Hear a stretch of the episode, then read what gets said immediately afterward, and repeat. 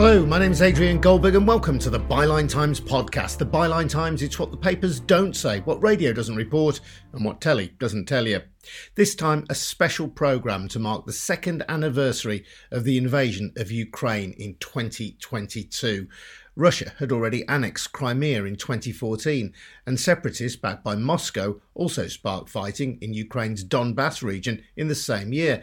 The world mostly looked the other way until Russia launched a full-scale invasion of its neighbour 2 years ago on the false pretext that it was seeking to denazify Ukraine. Utter nonsense. Since then, more than 42,000 Ukrainian troops are thought to have been killed and 11,000 civilians. Russia's losses are thought to exceed 150,000 soldiers. We're turning over the rest of this episode to reports gathered by Zarina Zabrisky, who has been covering the conflict from Ukraine for the Byline Times. There is some amazing insight here, combining military perspectives, stories of ordinary life in a war zone, and a real culture war. Bear in mind that this audio has been gathered in extremely difficult circumstances, so it may not always be pristine, but I hope you'll agree that the content is compelling and of real consequence. Our narrator is Paul Conroy, a war photographer who is also with Zarina in Ukraine. We'll be bringing you some regional reports, military and hybrid war analysis, political, economical and cultural analysis. First, we go over to Svet Jacqueline, an American journalist reporting from Donbas and Zaporizhzhia. Last year, I was in Sloviansk and these back cities of Donbas, Sloviansk, Kramatorsk, Druzhkivka, Kostiantynivka, they sort of have endured a little bit of shelling over the course of this invasion, but going back just this past week, they've just been shelling it constantly. It probably resembles Kherson, Advika fell, and it allowed Russia to advance to a position where all of their artillery can hit these back cities.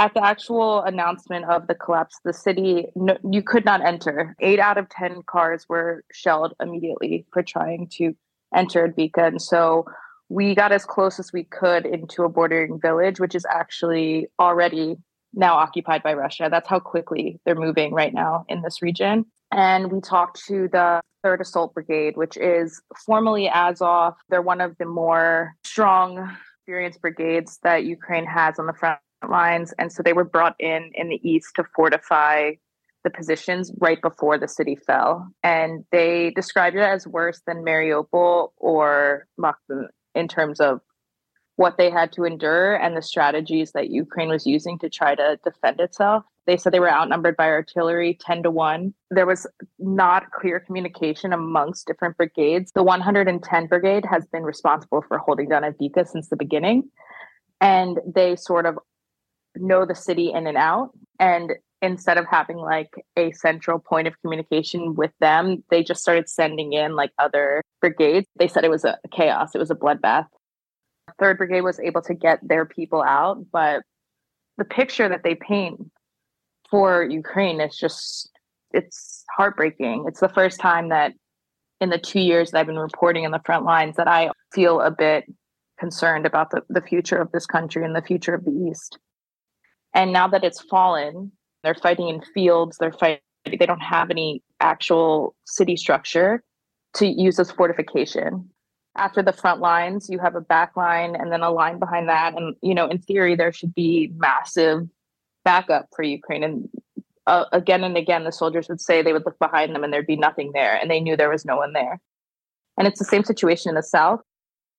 You're with a brigade that's sort of between Robotny and Kyiv. It was in the southwest of the region. The two regions share a similar need. The difference is that right now, what they're dealing with is the fact that this is previously occupied. So their front line is beyond fields and fields of mined Russian, formerly occupied Russian space. And they said that they're losing more men trying to get to their trenches than they are in the actual trenches. And there just hasn't been anyone there to demine these fields. And the shelling is just constant. I mean, I can really not stress that enough from both these regions that I was in. It's just so much artillery is incoming that it makes it really hard to regain a systemic approach to fighting in these positions. I know that they are using artillery and aerial bombings in both these regions. There is not enough things to be said about how much they're lacking and how much they're having to withstand in comparison to Russia, who has just endless amounts of weaponry, it seems. You know, they have to be so strategic in everything they do because they simply do not have enough to take a risk and just shoot at a position. They literally have to know it's going to hit because it's the only rocket they have. I would say one of the biggest issues is the deficit of artillery in the Ukrainian armed forces. They are outnumbered in every regard in terms of their supply and what they're able to do in an offensive and defensive strategy. Soldiers coming out of Advika were completely shredded. It was very hard to get interviews with them, and not just because of the bureaucracy of getting interviews with soldiers, but because they were just so exhausted and emotionally spent. They literally were like, we cannot physically talk to them right now. And that's obviously in like a very specific situation. I think generally along the Eastern Front, the morale is, it's not great, but every single soldier that I talk to, as much as they explain a reality of a doomsday scenario that could be possible, they also say they will never stop fighting for Ukraine. So I think that there is this sort of inherent persistence within most of the men in the army right now, and women, that there is no way to stop, and that fuels a more positive outlook. Next, we go to Kate Bohuslavska reporting from her hometown of Kharkiv. Hi, my name is Kate. I live in Kharkiv, a very eastern city of Ukraine that is unfortunately getting bombed and terrorized by Russia from the very first day of Russian full-scale invasion of Ukraine. Kharkiv is located so close to Russian border that Russia often uses it to bomb Kharkiv from Russian territory, from the territory of Belgorod region. And to reach Kharkiv, the Russian missiles from Belgorod region need only about 40 seconds to maybe 2 minutes of time, which makes it impossible for Ukrainian air defense to not only intercept those missiles, but often even detect those missiles. For Kharkiv citizens, it means that bombings of Kharkiv usually start very unexpectedly without any warning. Things just start to explode. It makes life in Kharkiv a very difficult roller coaster for every citizen, but we are blessed with the very best first responders, firefighters, doctors, police officers, who are trying to do everything they can to minimize the damage and rescue as many people as possible every single time. City authorities also react very fast, trying to clean the streets and return life to normal as soon as possible. We are also blessed with the best citizens who keeps working, living, and refuses to give up, keeping the morale high and keeps on fighting. We are going to keep fighting, and you, please, keep fighting for military assistance for Ukrainian army. Do not give up on us. Thank you. Next we go to Victoria Rudenka, a videographer reporting from her hometown of Kyiv. Hi everyone, my name is Victoria and I'm from Kyiv. At first sight, living in the capital of Ukraine may seem normal. People are working, children are going to schools, you can go to any bar or restaurant with your friends in the evening, but this all works till the air raid alarm goes off. Kyiv is situated on the two banks of Dnipro river, so when it goes off, the city is partially paralyzed. Some bridges and overground stations are closing, shopping centers stop working, and you need to look for a bomb shelter. Usually, air alarm during the day is because of supersonic fighter called MiG, flying near our borders, which mostly, thanks God, is just a training flight. So honestly, just a small amount of people are looking for a bomb shelter during the day. But the situation at night and early morning is completely different. This is the time when massive attacks are usually being done. Russians use everything. They use Shahed drones, cruise missiles, hypersonic missiles, and ballistic missiles. I'm really scared of the last ones, because it takes only 2 minutes from Russia to fly to Kyiv. And I remember when just around 3 a.m. I woke up from the intense explosions and everything what I could do just ran to my corridor. Such big attacks can be repeated, I think, twice a month now. However, last May it was every other day. Just a few minutes after explosions, you can hear the sound of emergency services driving to the places where they are needed. The mayor of Kyiv always notifies citizens what and in which district happened. In the morning, bunch of volunteers are ready to help sort out debris. On Instagram, you can see posts where people are collecting money for the victims, so everyone is involved to help with aftermath. So, living in Ukraine is a Russian roulette. Of course, Kyiv has the best air defense thanks to our West partners, but even hearing it working affects your mental health, and after you can be scared even of some domestic unexpected sounds. But despite all of this, Ukrainians are ready to sleep in the bomb shelters, they are ready to support army, and they are ready to fight to be free from this evil. Next we're going to go to Mikhail Shtechel, a Ukrainian journalist reporting from Odessa. Odessa is being bombarded by drones and sometimes by missiles on quite a regular basis. A few times a week we can hear air raid alerts and have to run for shelter for not to be killed or wounded by Iranian-made Shaheds, which are being launched by Russians somewhere from occupied Crimean Peninsula. Often these drones hit residential buildings, high-rises on the seaside. Last year, the impact was much worse. We didn't have electricity for quite a long time. Sometimes we didn't have water supply. Now, thanks to air defense efforts, it's quite fine. Local people actively returned to the city of Odessa after first half a year, maybe, of full-scale invasion. And now there are lots of people in the streets, lots of cars in the streets. Moreover, people from occupied Kherson and Zaporizhzhia regions, sometimes from Donbas, they go to Odessa to live here and to start their life from scratch here in Odessa. I cannot say that many people are preparing to leave to Europe or United States again. Those who I talked to prefer to stay in their home city, in their home country, and to do what they can for the war to be over. I cannot truly say that local authorities are doing enough to ensure the safety of the local population. I suppose we still don't have enough shelters, and people possibly are not hiding in them because they don't know how to get there, where to run, and they have no guarantee that the shelters which they would visit will be decent and proper and accustomed to long waiting. At the same time, local emergency services are doing a great job putting out fire, which starts after drone hits, speaking with injured people, with psychologically damaged people. I know that there are special psychology squads of the rescue service in Odessa region who always work at the site of missile or drone hits and who are always open and ready to help to local people. International efforts, if we speak about Odessa, are based only on humanitarian needs. It's food, hygiene kits, stretch material to cover windows damaged or destroyed by drones, by explosion waves.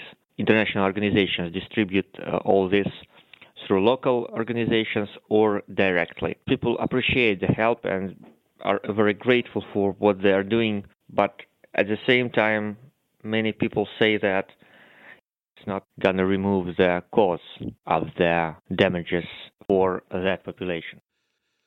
We're now going to go to Jane Belanogova, reporting from Kherson, who's an IT manager in the city.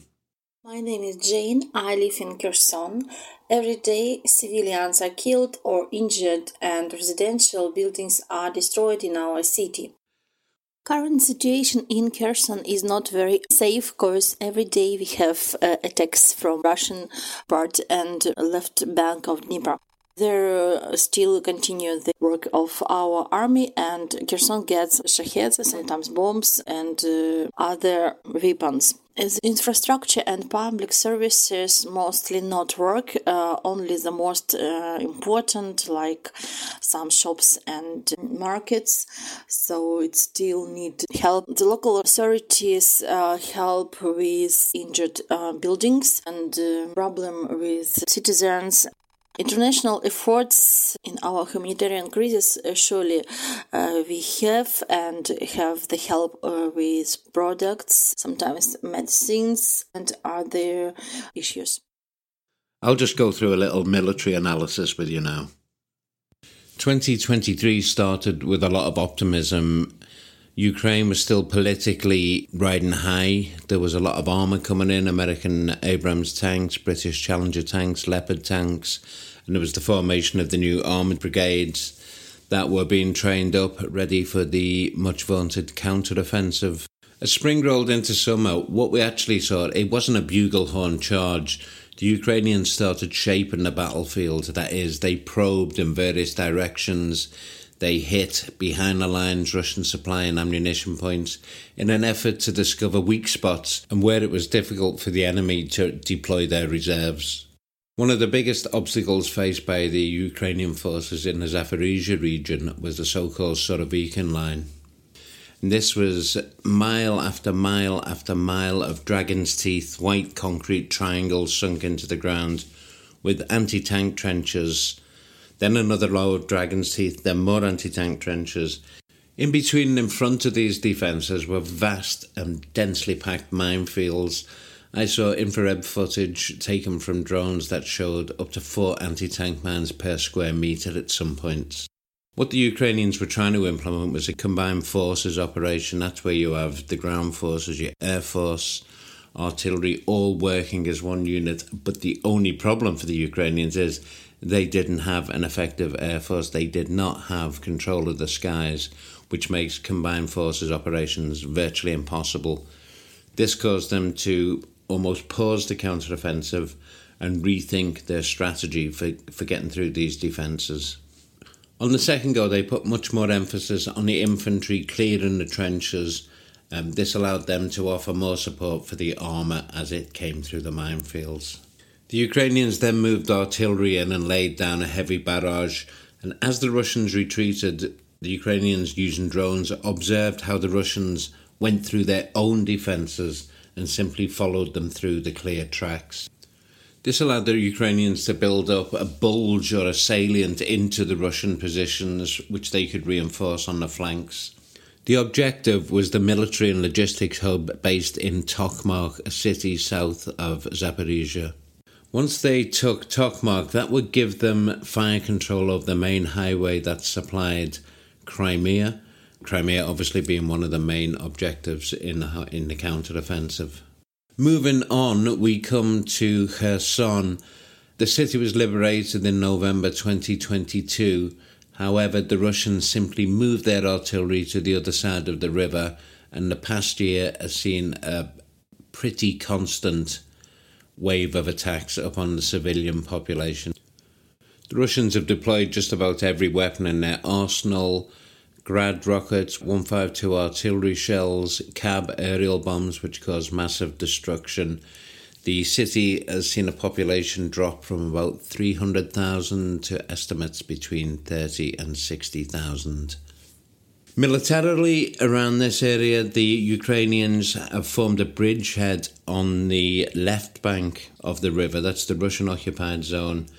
This has been done at great cost, and it involves Marines in rubber dinghies actually crossing the river at night, dodging the drones, getting to the other side, avoiding the heavy artillery that hits them as soon as they land, and digging into wet, marshy ground. It's possibly the most difficult kind of operation that any military could perform. They keep a tight lid on what's actually happening over there, what their intentions are. But drone footage shows total and absolute devastation around the city, or the town of Krynky on the other side, which is one of the objectives of the Ukrainian military. Then we move into the east to Donbas, where, if you remember last year, it was the Battle of Bakhmut. What we've seen this year is the town of Avdiivka, which has been fought over since 2014 from the original Russian invasion. And this has been the control of the 3rd Assault Brigade, who fought off again wave after wave of Russian armoured and infantry assaults. Massive losses on the Russian side. Ukrainian side numbers are limited, so we don't know, but we can assume also heavy losses there. I think where Avdiivka differs is that it is very strategic. Bakhmut was less so. Avdiivka is the gateway to Donbass and opens the way up for vital infrastructure cities such as Kramatorsk and Kostiantynivka, which are both railway infrastructures. By many accounts, the Battle of Avdiivka was lost due to the Ukrainians' inability to take down Russian aircraft and defend the skies because of a lack of manpads and Stinger anti-aircraft missiles on the ground. The net result of this was the Russians' ability to saturate the positions around Avdiivka with Cab aerial bombs, and this is the highest use of these weapons in any areas of the war so far. We then come to the northern part of the Eastern Front, which runs really from Kramatorsk up to Kupiansk into the Kharkiv Oblast. Again, massive Russian force build-up. In the early part of the counter-offensive, it was thought that these were a decoy force designed to draw Ukrainians away from the battlefronts in Zaporizhzhia and away from Kherson. But there's grown body of evidence that these troops are actually part of a Russian counter-offensive designed to push into the Kharkiv region and take the town of Kupiansk. As we move back west, we hit the city of Kharkiv, which was liberated in late 2022. The problem for Kharkiv is its proximity to the Russian border, which makes it extremely vulnerable to Russian S-300 air defence missiles reprogrammed to hit targets on the ground. This gives approximately 4 minutes warning, which is not enough time for anybody to get into shelters. We then come almost full circle back to Kyiv, which in the early part of 2023 was quite capable of seeing off wave after wave of Shahed drone and missile attacks. As the year has progressed, however, things have got slightly different. The Russians for a few months flew cruise missiles and drones apparently randomly over Ukraine.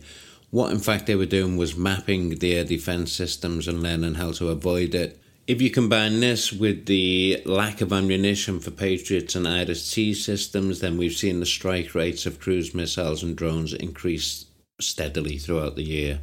One of Ukraine's major victories has been against the Russian Navy in the Black Sea. They developed waterborne drones which are now capable of taking out major battleships and missile carriers. Important because it's the Russian Navy in the Black Sea that are firing a lot of the cruise missiles that are hitting Ukrainian cities.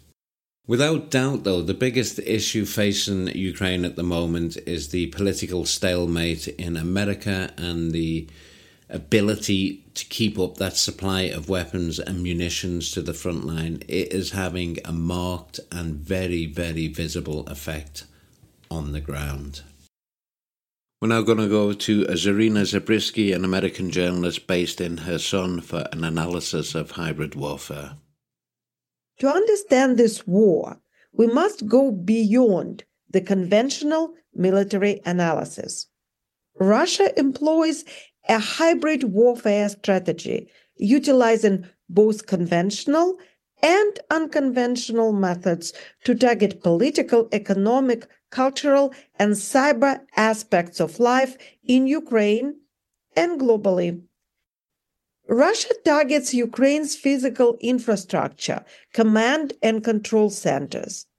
Examples include missile attacks on power networks, explosion of Novokhovka Dam, the disruption of railroad systems in Ukraine and Poland in 2023. Nuclear blackmail is also employed with the placement of Russian nuclear assets in Belarus, for instance, and military operations at the Zaporizhzhia nuclear power plant.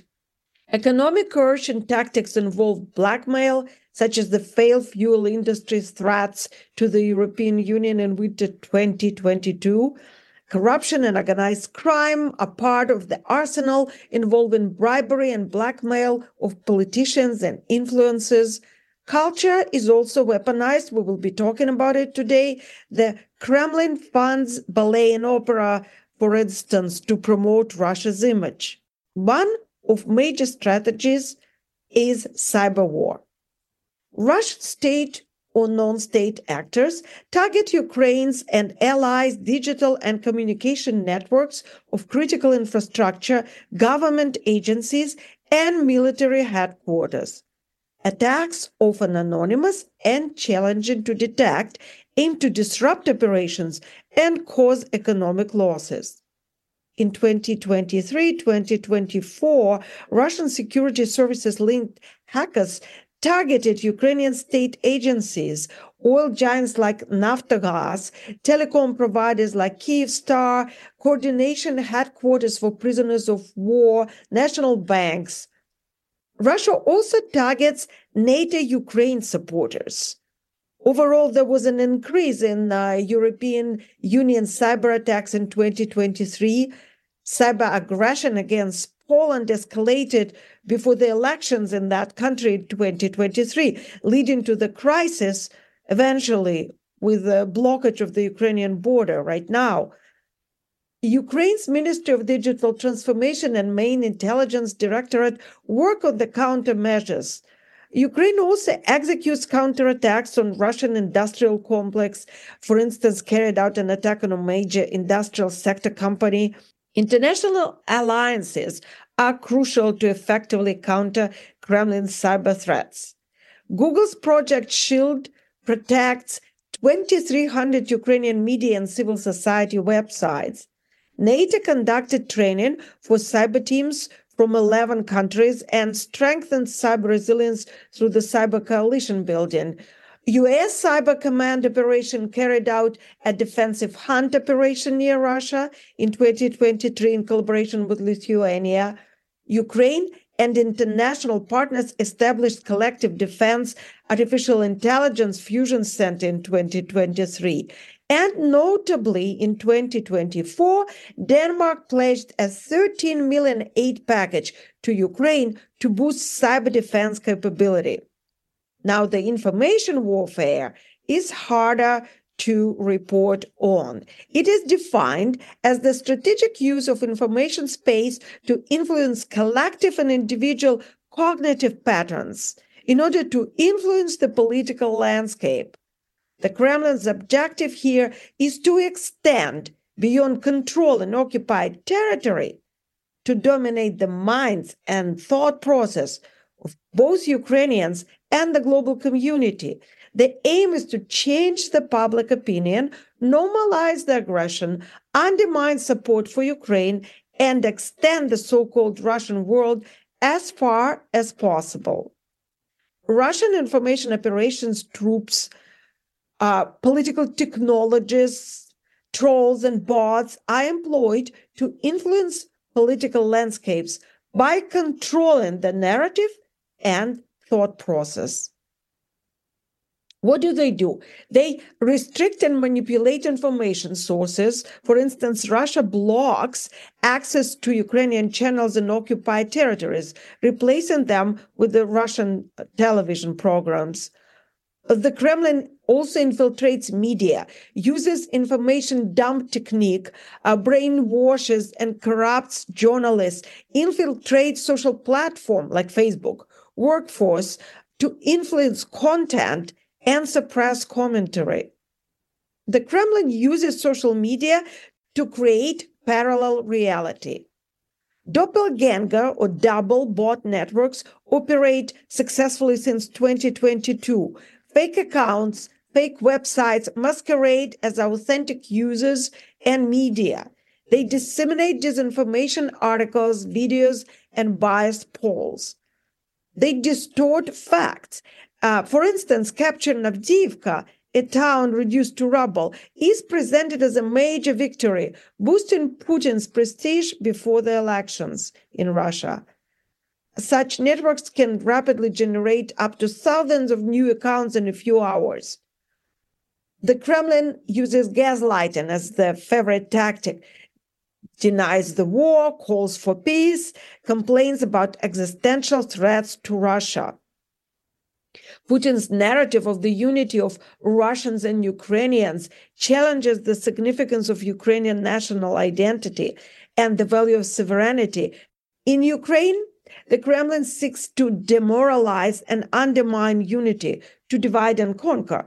The disinformation aimed at sowing discord in Ukraine included spreading rumors about General Zelensky's presidential run, questioning Western support, criticizing Ukraine's military. Circulation of false predictions and dubious polls, such as recent Alexei Aristovich's claim of non-existent widespread Ukrainian support for peace negotiations, contribute to portraying Ukrainian leadership as acting against the population's wishes. To sow discord between allies, the distrust is built. Various fatigues, anywhere from Ukraine fatigue to American liberals' Trump fatigue, are circulating to demoralize Ukrainians and the global community. On a global scale, Russia weaponizes demographic crisis using migrants' border situations from Russia, Finland to Mexico, United States to manipulate public opinions and refocus on the internal affairs. In the United States, the main target is interference with the 2024 U.S. presidential election and building the negative image of Ukraine in order to undermine financial support. In the European Union, the propagandists target the underprivileged. A good example are the farmers from several countries joining Polish farmers to block the border with Ukraine. Kremlin's campaigns go often unseen or face denial when detected, as challenging established worldviews causes discomfort and cognitive dissonance in people. So understanding and countering information warfare tactics and methods are crucial for strategic defense of Ukraine. Establishing an information warfare league is long overdue. Next, we're going to go to Alexander Sherba, a Ukrainian ambassador at large based in Kyiv, who's going to give us a rundown on politics. I will never forget this moment. I think it was February 27th when during the night we heard in Kyiv planes flying towards Ostomel, and we went to bed without knowing what kind of reality we will wake up tomorrow. Ostomel is an airfield very close to Kyiv city line. And then in the morning, waking up and seeing this famous video by Zelensky saying, "I'm here, hello," winking. And that was extremely encouraging. And ever since, I mean, terrifying moment and at the same time proud moment, the moment of unity. But of course, once Russians weren't standing 20 kilometers from Kyiv downtown, things started changing. We became our usual selves. We became bickering again. We became criticizing all aspects of our lives. We love to hate our governments. We love to speak about how terrible our governments are and how terrible are people who elect these governments. And if you spent some time in Ukraine, you know this. Probably this is what Putin counted upon, that we will fall apart once pushed in a very strong manner, like it happened on February 24th, 2022. But the opposite happened. Ukrainians pulled together. We saw amazing leadership on the part of our president. This is who we are, and we became who we are, but it doesn't mean that we are somehow weak facing Putin. We are not.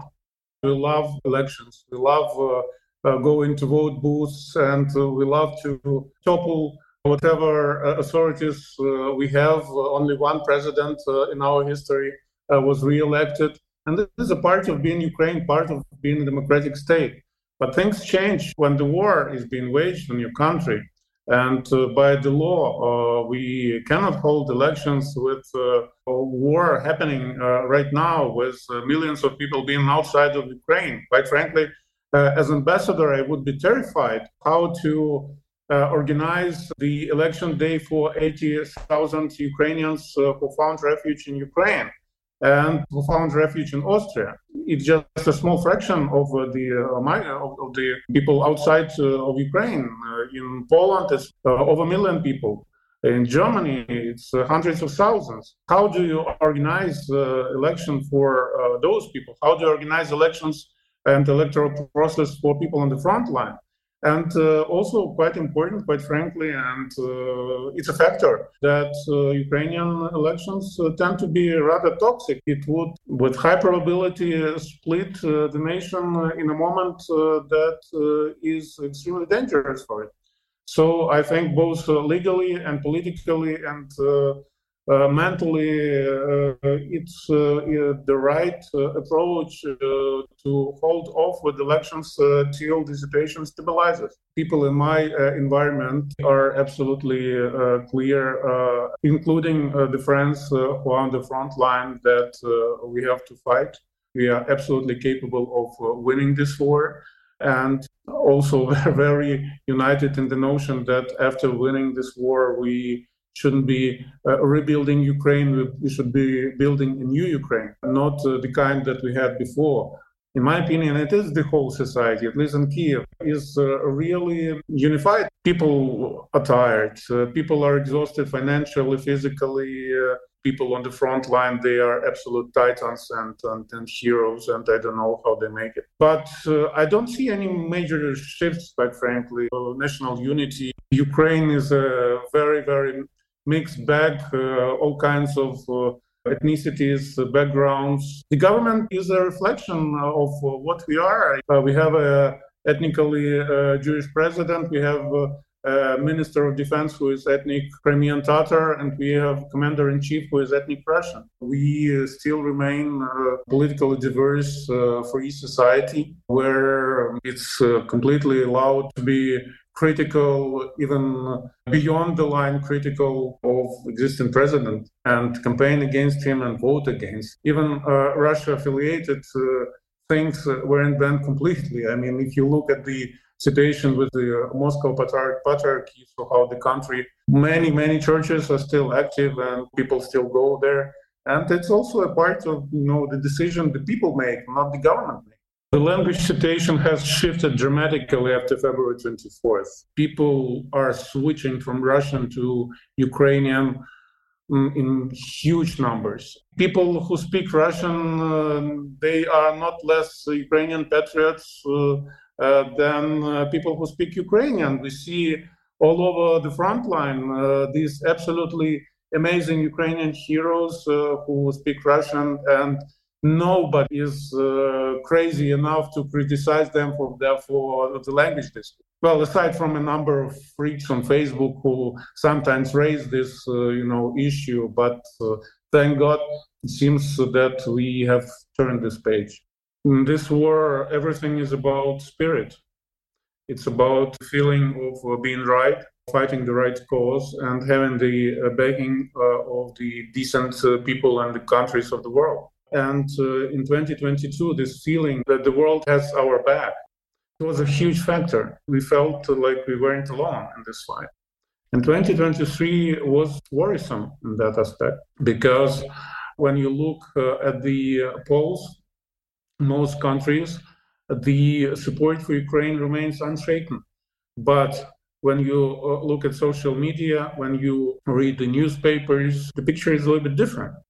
About Ukrainian-Polish situation, it is another aspect that's staggering, quite frankly, gut-wrenching for many, because it's Putin who is trying to kill us on the front line, but it's these, blockades on the border that are strangling us from outside. Putin is trying to put a happy face, but in reality, sanctions hurt him immensely. There are a number of, Russian economists who are saying that The year 2024 can be the year when he really starts running out of money. Please keep up the sanctions and please arrest Russian assets and give them to Ukraine. Arresting Russian assets and giving them to Ukraine is a win-win-win.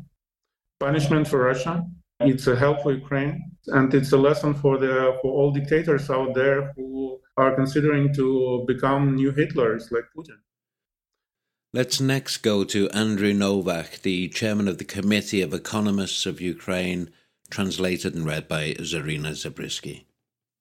By 2024, Ukrainian economy has already started to revive. The country's economy lost almost 30% in the beginning of the invasion in 2022. However, starting around the middle of 2023, the economy stopped its fall and began to grow slowly. The same year, in 2023, the economy growth was 5% approximately. The same growth of 4.5% is expected in 2024. This trend is important. Reversing the situation was mainly possible due to the Ukrainian armed forces' effective targeted strikes on the Russian fleet.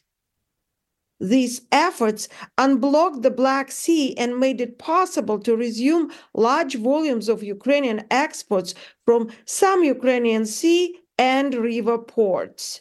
We are speaking of not only agricultural products, but also industrial products, in particular Ukrainian metal. The resumption of exports had positive impact on the entire economy. The state budget of Ukraine carries a deficit of around 50%. However, thanks to the external support, the Ukrainian government fully fulfills the expenditures of the budget. There are no delays in payments of pensions, salaries, or social assistance, and there is even small increase in pensions and salaries, approximately at the level of inflation. Repair and construction work continue in Ukraine, including the repairs of the aftermath of almost daily attacks by the Russian Federation. All of this is possible because Ukraine receives military and direct financial support from the 60 countries coalition supporting Ukraine. The delay with financial aid from the United States did not have any negative impact on the state budget. Recently, Japan quickly allocated new programs to support Ukraine, of which almost 5 billion will arrive by the end of February. The United Kingdom, Lithuania, Latvia, Estonia have already adopted new operational support programs. In 2024, almost all countries from the coalition have increased assistance items to Ukraine in their budgets. The European Union adopted a new program for 4 years worth 50 billion euros for Ukraine. The banking system of Ukraine is very stable. The profitability of the banking system in 2023 increased compared to 2022 due to the expansion of budget programs, primarily for the Ukrainian army, the entire security bloc, and external financial assistance.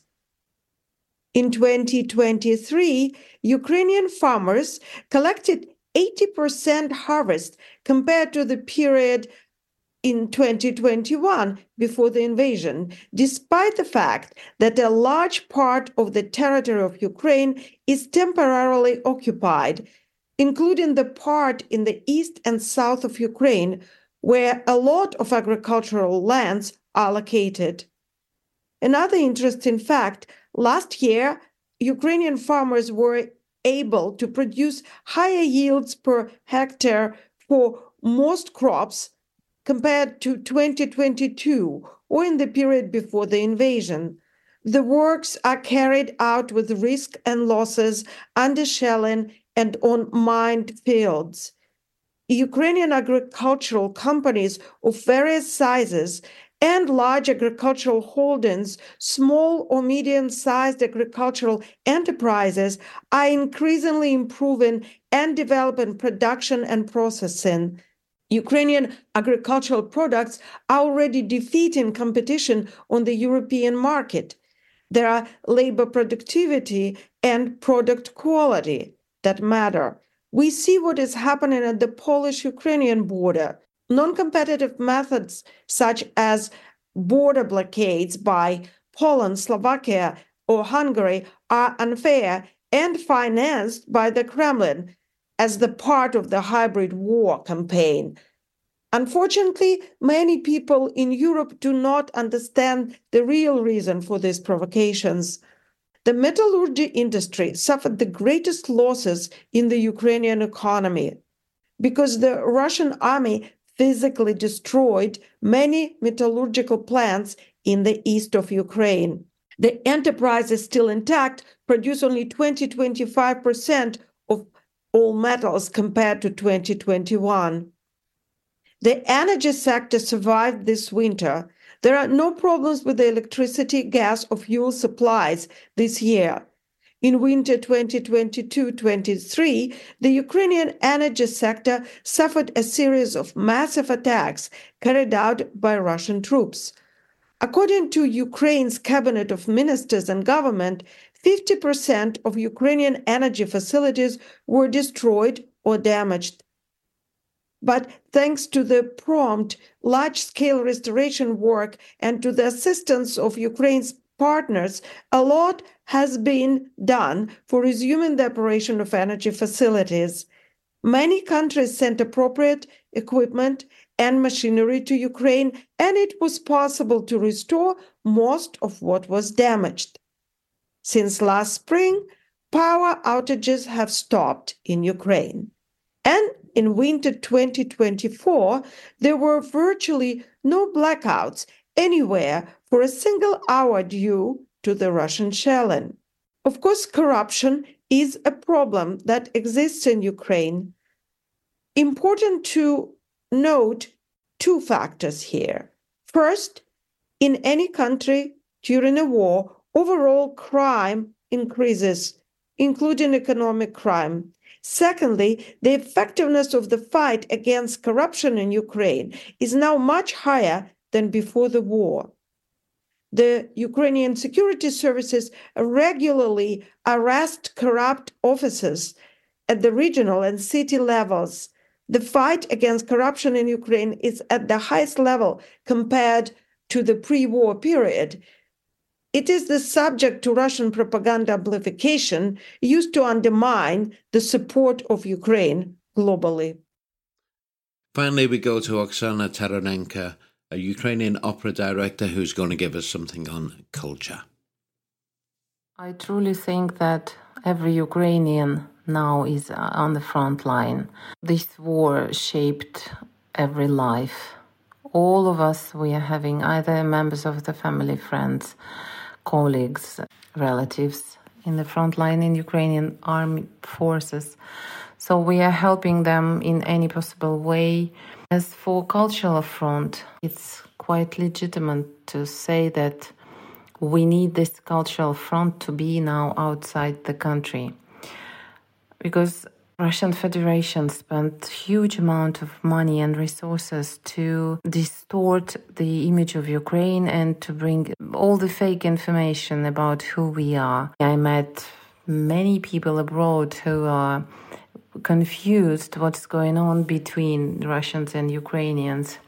It's understandable. When people didn't check properly the sources of information, they can easily find something Russian, so they don't know what is Ukraine like. And speaking about cultural front, for me that means that every Ukrainian artist, painter, musician, director has this mission to speak about Ukraine.